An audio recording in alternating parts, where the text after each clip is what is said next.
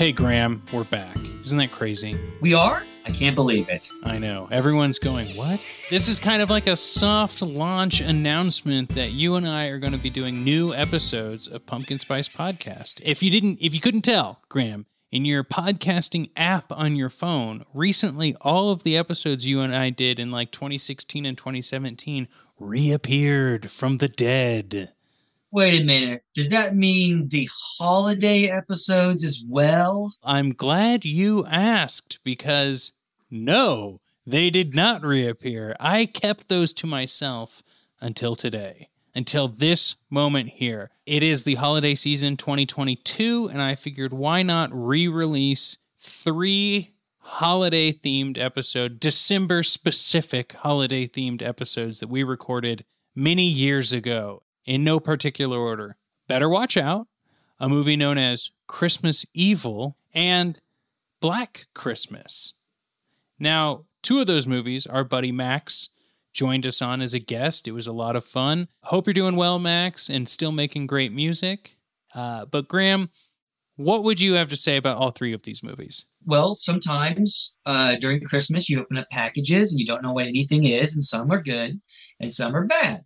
But the episodes are all great. Maybe not all the movies are great, but don't miss uh, Christmas Evil. If you're a fan of Fiona Apple, her dad plays the serial killer Santa. So check that out. Yeah, definitely. And this is just a present from you and I to the audience to say that in 2023, you will be getting new episodes, starting with Prison. Renny Harlin masterpiece. All right, Graham, I've got to go sip on some cocoa, and I know you've got to do the same. Enjoy whichever film you're about to hear us talk about, because this is the same intro for all three of these holiday episodes. Yes, uh, we could have done three, but we decided to do one because this one was so good. This intro might be one of the best intros we've ever done, Graham. Yes. So this is us at our absolute best. I bet you can't wait for prison. Anyway, we'll see you next year with brand new episodes. Uh, take it away, us. Welcome to Pumpkin Spice Podcast. It's a holiday spice treat since uh, we've already done the the uh, autumn one. Graham, I'm Rob Schulte. You're Graham Young. I just let's just get into this. How are you? Uh, I'm doing good, Rob. Uh, happy Kwanzaa or Christmas or Hanukkah or or nothing, whatever you celebrate. Uh, happy that. Now it's been a minute. You've gotten your your toes in some interesting ponds lately. Yeah, well, December was really busy just because uh, I helped a friend of mine shoot a feature film, uh, and we did it in about two weeks, which is just insane. Um, and then um, I was a key grip on another film in December. So I'm finally kind of getting back to normal, staying pretty busy here in Austin, Texas. What was the film about? It's a movie called Ultimate World. And it's about uh, a man that goes to an ultimate world. Okay. I, uh... yeah, I know. I, I really sold it there, but no, it's a it's a great film, and um, again, my friends uh, Spencer and uh, Nathaniel, who uh, I think Spencer might be listening to this, uh, did an incredible job, and the experience was fantastic. So I thank them for allowing me to be a part of it. Well, that's exciting. Graham, what are some Christmas holiday horror films that you always like to revisit? Well, the one we watched last year, uh, Christmas Evil, is my absolute favorite. Well, let's get a little background just in case some people didn't listen to that. Uh, what's some of your favorite parts about that one? You know, we have this this person, the the main character in the film, who's this uh, you know this murderer. Essentially, he's done some terrible things. He's dressing up like Santa Claus. He believes he is Santa Claus, and um, he's murdered people. And I believe at the end of the movie, Rob, the cops come in to arrest him, but they can't because the kids sort of surround him and protect him from the police officers. And then the movie just kind of ends, where it's just like you know what? Sure, this guy murdered a couple of people, but the kids love him, so who cares? The kids love him. Let's keep him. Yeah, it's it's a really wonderful movie. And to quote one of my favorite filmmakers of all time, uh, John Waters, uh, he's actually the reason how I found out about Christmas Evil. And uh, he said, "It's a really heartwarming Christmas horror movie that I recommend for the whole family to really be appalled by on Christmas Eve. And I think that's the perfect uh, description for Christmas Evil. So that would be my number one. What about you, Rob? That's the same. I always I love that it's still on YouTube because any sort of hard copy version of this is like 30 bucks on Amazon. Ah, that's a Yeah. bummer. But it's free on YouTube. There you go. So just go to great to YouTube and watch. watch this masterpiece from 1980, I think. It really is. It is you can tell someone really wanted to make this movie. Yeah, it's basically like it's a filmmaker that is not not only loves Christmas but is also a psycho. And they made a movie. and you're just like, "Oh, okay, yeah, this movie is uh bizarre and nuts and out there and weird, but you sort of learn to accept it." Which is something I could not do for the movie that we're going to discuss later in this episode. Let's just get into it right now. Okay. Um, this was a, a listener suggestion. We watched Better Watch Out from 2016. Now, before uh, Graham, I, I know you're you're looking at me like you want to jump in here. Uh huh. The movie was given to me as a suggestion after I said nothing jumps out at me as a new horror film around Christmas time. And this was a this conversation was coming from like Krampus when that came out last year. I was like and this uh this guy was like, "Well, you know, I watched this and it has an interesting spin and I don't want to hype it up too much, but you might find some sort of entertainment value when watching it." And I did. I found some entertainment value, but no, it did not was not uh, one of my favorites. Well, I think our listener is correct in the in the sense that it did have an interesting twist. I'll say interesting. Um, it did not work for me at all. Um, here's the th- here's the thing. I can't be too hard on this film because an attempt was made, right? Yes. and they tried to do something different. It just didn't work for me. Some of our listeners may watch this or may have already watched it and uh, disagree with my opinions uh, on the film. So let's paint a little bit of a picture here. Sure. this babysitter Ashley travels to the suburban home of the Lerners to babysit their 12 year old son Luke at Christmas time. She must soon defend herself and the young boy when unwelcomed intruders announce their arrival. Now, of course, we're not trying to hide anyone, hide any story from anyone. The young man, Luke, the 12 year old, has like set this whole thing up because he's psychotic. And I think that's the attempt you're talking about. Yeah, that's what I'm talking about. So, what's set up, this film is set up so that it's like a home invasion movie. It turns out that the kid loves this babysitter, um, and his motivations are really unclear to me. And Yeah. and he and so he kidnaps her, and then he takes he he convinces her last two boyfriends to come to the house, and so he can kill all three of them for some reason. Because he's in love with her. Okay, that's I, I not- get that. I get that.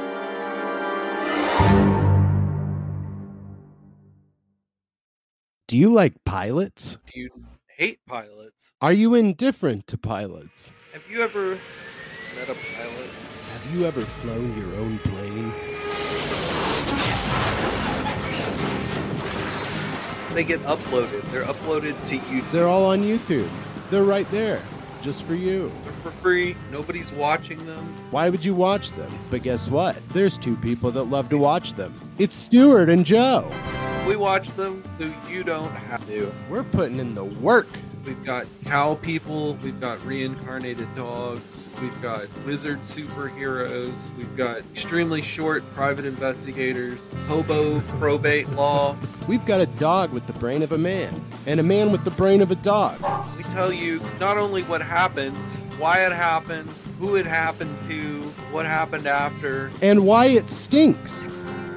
Error. Poo-poo. So come watch Piloting Error. Well, don't watch it. Come stand behind me in my basement while we make the show. Could you bring me another beer? What's the network? Only on the Bridge Burner Collective. are Wherever you're getting your podcasts.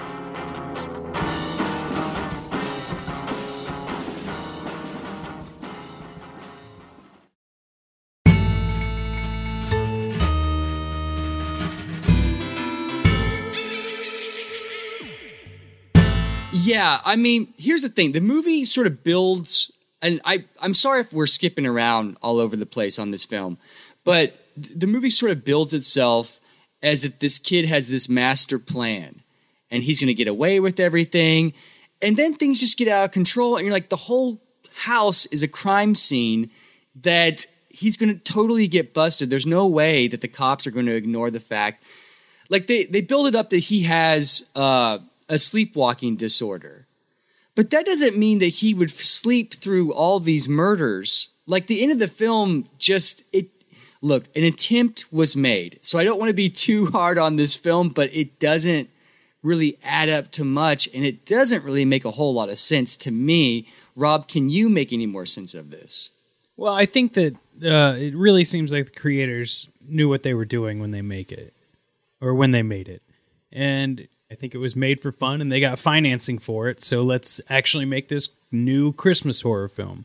I don't know where the disconnect is though from wanting to have fun and wanting to have like this very toxic young man. Um, it would be cool if there was just another element that gave any sort of explanation on this psychotic young boy. or a build up at all anything Yeah. anything and like we, we've talked about halloween and how there is no explanation for michael myers uh, insanity and that kind of leads to um, uh, this mysterious sort of vibe and it's kind of why we all come back to halloween this is also a a character that we never see the face or hear the voice of. yeah, exactly. And it's it, this is a completely different thing. And for us to accept the fact that this this child uh, is capable of murdering not only the love of his life but his best friend and two other people, it's just like, oh, by the way, this kid's crazy. Like none of it was built up. None of it was um, out there for the audience to sort of uh, kind of take in and and uh, and digest. It it just um, it was just it's a really weird film. and it was a little too like the picture was too crisp for me if that makes sense Uh, I know exactly what you're talking about, Rob. For the the first act of Better Watch Out, I had to keep on reminding myself that I was watching a film and not a um, primetime network show. yeah That that even lighting, right throughout the house, it's very uncinematic, and it just felt like a television show.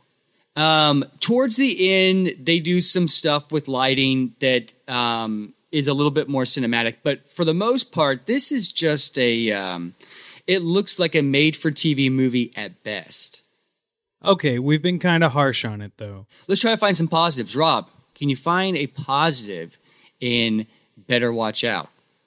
i felt like i knew what i was getting into but i did not call that twist with the young man so when that happened it was like i had a level of like oh where's this gonna go and it kept my attention Um, and then one of the new characters from Stranger Things was in the film towards the end, and that was kind of fun to see a character that you've only seen decked out in like very stereotypical 80s garb, looking like a, you know, like fashionable high school senior. Wait, so which one is the kid from Stranger Things? I haven't seen Stranger Things. I'm sorry. Um, so you then you wouldn't you wouldn't know anyway. yeah, uh, but he's the. You're talking about the kid at the very end that was the where- one that gets that uh, hangs from the tree. Okay, gotcha.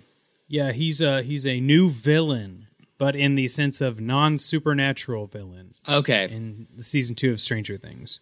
okay, yeah. I'm sort of pretty much caught up on film, but television, I'm I'm really behind. So, um, I I did not catch that, but Rob, I agree with you on the on the, with the fact that uh, the twist overall doesn't work for me at all.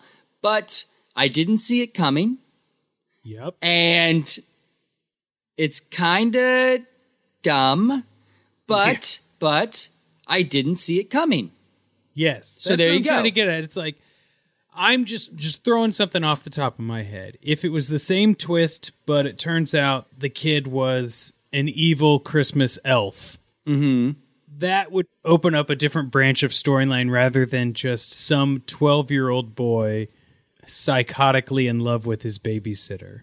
Like that's that's like the workshop meeting that that you'll be like, okay, we'll come back to this later, but like this is kind of like the idea we're going for. Yeah. Yeah, and who's that uh, weed smoking friend of his? Um, I don't know. Uh, that that was one of the elements of the story that bothered me the most, um, because that kid really. Um, well, let, let me say this, Rob. I think all of the acting was was pre- for the most part pretty good. Um, my problem was way the way the characters were written, and the best friend character just didn't really have a personality at all. Besides, let's smoke some dope and I'll just go along with my friend on his stupid scheme, but he never had any reason to be invested in the crime himself. At all. They kind of like back up towards the end, be like, well, remember that time he helped you with this? And it's like, yeah, that doesn't involve multiple murders. Yeah, this is like this is murder. You know, that's that's the worst thing ever. And And they I- try and convey that like in the scene, but it just falls flat.